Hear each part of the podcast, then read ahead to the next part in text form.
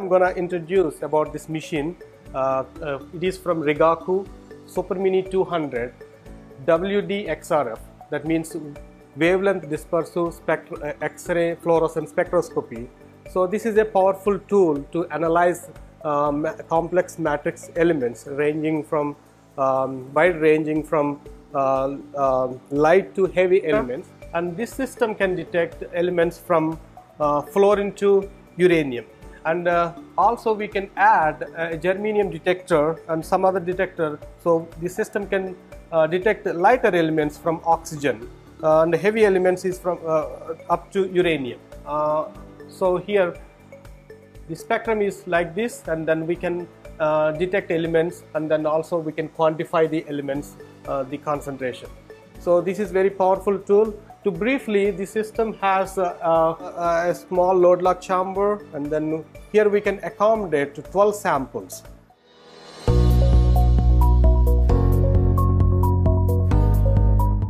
Okay, so let's uh, let me get started with introducing our uh, state-of-the-art uh, high-resolution X-ray diffractometer. This is called uh, SmartLab X-ray diffractometer. This is from Rigaku, and it has very nice uh, high-resolution diffraction options. So, and this one, one of the main features of this instrument is that conventionally when you do X-ray diffraction, you'll moving the you'll be moving the detector in the outer plane direction but this one has the arm that can move the detector in the in-plane direction. So without tilting the sample, you can do both out of plane direction and in-plane uh, diffraction. That's one of the main features of this instrument. We move on to another powerful diffractometer. This is from Brook, uh, Bruker. It's called Bruker D8 Discover diffractometer. The main feature of this instrument is that this has a two-dimensional area detector. I'll show you about that. So this is the two-dimensional area detector, which is very powerful. As you can see on the image here, it, records to theta range of 30 degrees in one frame. So this will make the, the data collection much faster. Plus, it actually gives you much more information than uh, running a conventional diffractometer. This instrument can also uh, do in situ high temperature X-ray diffraction. When I attach a high temperature stage to this machine, the sample temperature can be increased up to 900 degrees Celsius. So now let's move on to another powerful state-of-the-art powder diffractometer. This is called analytical Empyrean diffractometer. This is one of the new generation diffractometers where you have uh, a lot of uh, automatic sample exchanger and uh, fast diffraction options. So this is our uh, etching sector and we have both wet etching and dry etching setups. And the, the big one that sits near to us is the ion milling system. Um, some materials it's difficult to do the uh, uh, reactive etching because it's it, it, does not react with any uh, reactive gas. So we set up this uh, equipment. It's called ion milling system.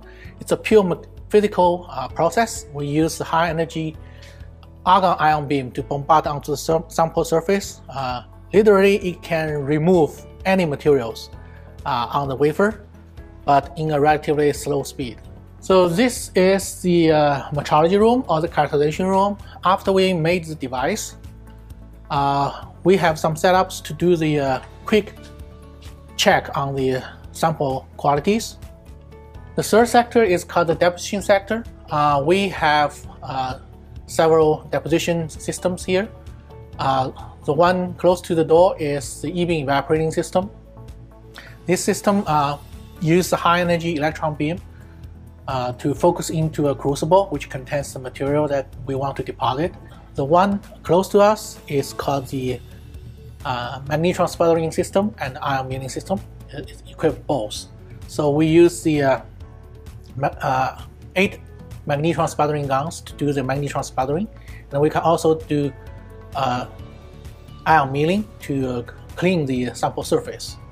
So There is another uh, big sector which, which we cannot uh, see here because it's in the dark room. It's the lithography room, and we have a poster here uh, for those equipment inside. So all these lithography systems can make the templates uh, here, which can go down to nanometer or micrometer scales. And with these templates, we'll be able to convert uh, the designed material into any kind of shape and uh, dimension.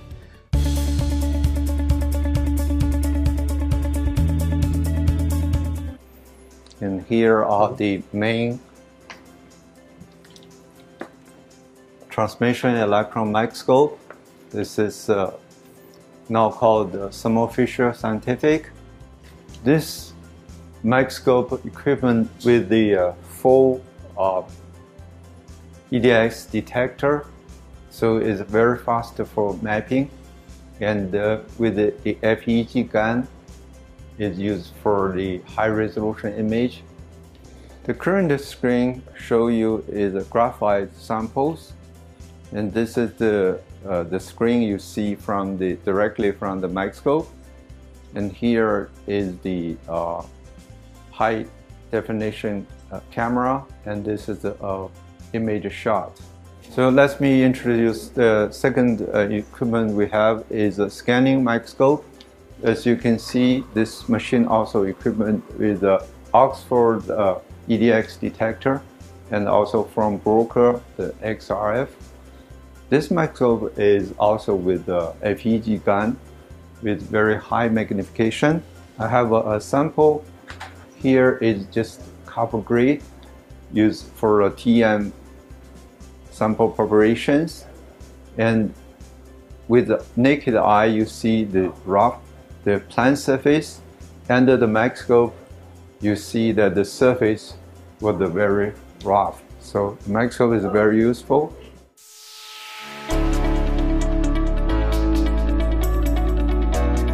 So right now I'm going to talk to you about the physical properties facility. In the physical properties facility, we have primary two main pieces of equipment. The MPMS squid, which allows us to measure magnetic properties of material. We measure primarily hysteresis loops, which lets us determine the coercivity and the saturation magnetization of the moment, and what's called zero field cool terms, or M versus T curves, which allow us to, to measure transition temperatures and the particular behavior of the magnetic material. In this room, we have our magnetic annealing furnace. In this particular case, this is a annealing furnace which lets us apply a high temperature up to 1200 degrees C if I remember right. And, but we can apply a 4.5 Tesla field while we're doing annealing to potentially modify the magnetic properties of a sample. In our facility, we're primarily concerned with nanostructuring, doing multi-layering techniques of thin films. So we would deposit, say, a half a nanometer of material A, let's say iron, and then a half a nanometers of material B, say platinum, and we build a stack and we put them together. And we do that because the nanostructuring will give us, sometimes will give us uh, properties that are much different than we get in the bulk. An example, the iron platinum I showed, if we do an iron platinum multilayer, we can form the L10 structure of iron, iron platinum, which is like the, one of the best permanent magnets on the planet. But unfortunately, it only works in a thin film form, not in the bulk. I'm going to show you the equipment. The pulse laser ablation system, this one here, and this we have a laser, a pulse laser that starts from here, gets directed into our chamber, into our, and then inside of our vacuum chamber as a target. And that laser pulse will have enough energy to vaporize some of the atoms off the surface.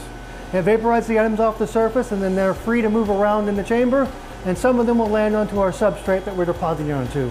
This is the main workhorse of our facility, the AJ sputtering system. It's similar to a PLD, it's just basically a big vacuum chamber. We, we have sputtering sources on our gun. And this in this particular case, we use ion, our, uh, we ionize some argon uh, gas and the argon ions slam into our target. That allows us to knock the atoms off, making our thin film. My facility also contains other stuff to make bulk material, and for that we have our melt spinner. And the melt spinner we have, if you probably can't see through the camera, but there's an induction coil in here. So we put our material into a crucible and we hang it in our induction coil and melt it and then we inject it down onto this copper wheel that spins very fast. So we get ribbons that are usually about a millimeter wide and about 100 microns thick, and they can be as long depending on the material. But we also do it because when we eject it onto the wheel, we, we basically what we're doing quenching. So the quenching rate will depend on the wheel speed and the ejection pressure.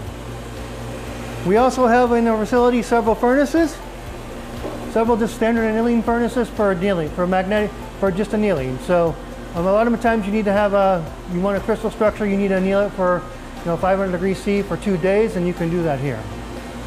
We also have an arc melter over here that's meant to actually just make, just make uh, alloys and material, high purity alloys. Also for bulk, we have our ball milling system. This lets us grind our powders into very fine powders. So basically with the right setup, we can grind powders, we can grind pellets or, or, or say our ribbons, and from the melt spinner, we can grind them down to powders of roughly 100 nanometers diameter grain size. So we can do that with the ball milling, we can do it with anything. We can also do what's called mechanically annealing, which is if we take two different uh, powder, two different types of powders and we mix them in there, we can have them actually alloy together based just on the mechanical pressure of the balls.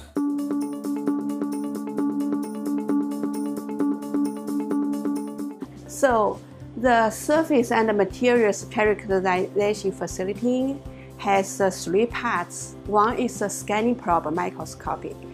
In this lab has two SPM system. One is the Bruker Dimension Icon SPM, and this one is uh, a DI 3100 SPM and the next room has a thermal analysis system. So SPM is a very high resolution technique. It uses the very sharp probe.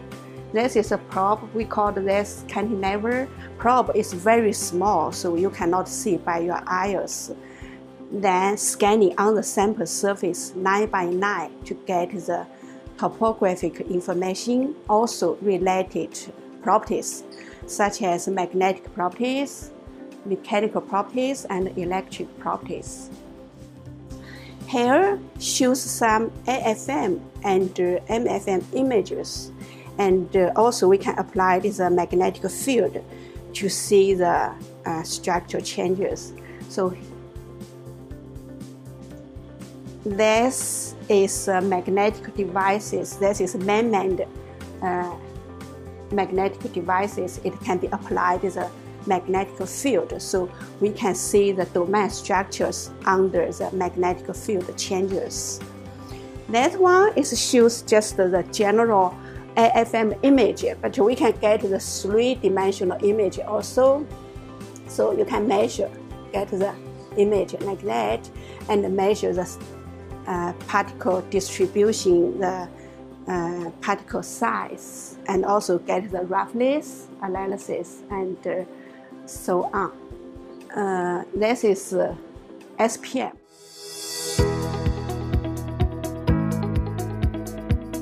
This technique is basically based on photoemission effect. Uh, when uh, X-ray will be incident on a solid target, then you can see what are the elements present in the uh, solid target. So the advantage of this technique is you will not only find what are the elements present in the solid target, also you can find what is the electronic state and uh, oxidation state, what form of compound it is. So all kind of uh, detailed information you can find it out. This, this is uh, one of the instrument uh, you can also measure the quantity of lighter elements.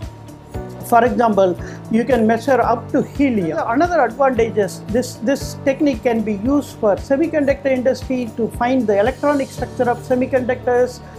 And uh, as I already said, it is a surface analytical technique. You always get uh, information from the surface but we have another another another gun attached to this facility for example ion beam etching you can keep etching the surface so you can do the depth profiling. Depth profiling means you can measure the properties of the surface as well as the bulk by keep removing the uh, material by layer by layer. For example, uh, here we are uh, we are working on some industries inter, industrial samples.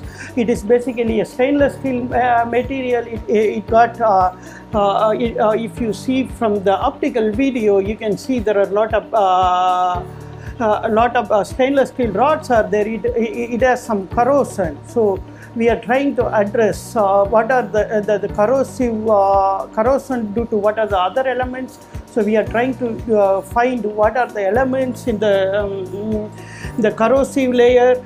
Then what we do that uh, then we will we will remove the layer layer by layer this uh, the corrosive material. Then we can also find ultimate thickness of how much this stainless steel is corrosive.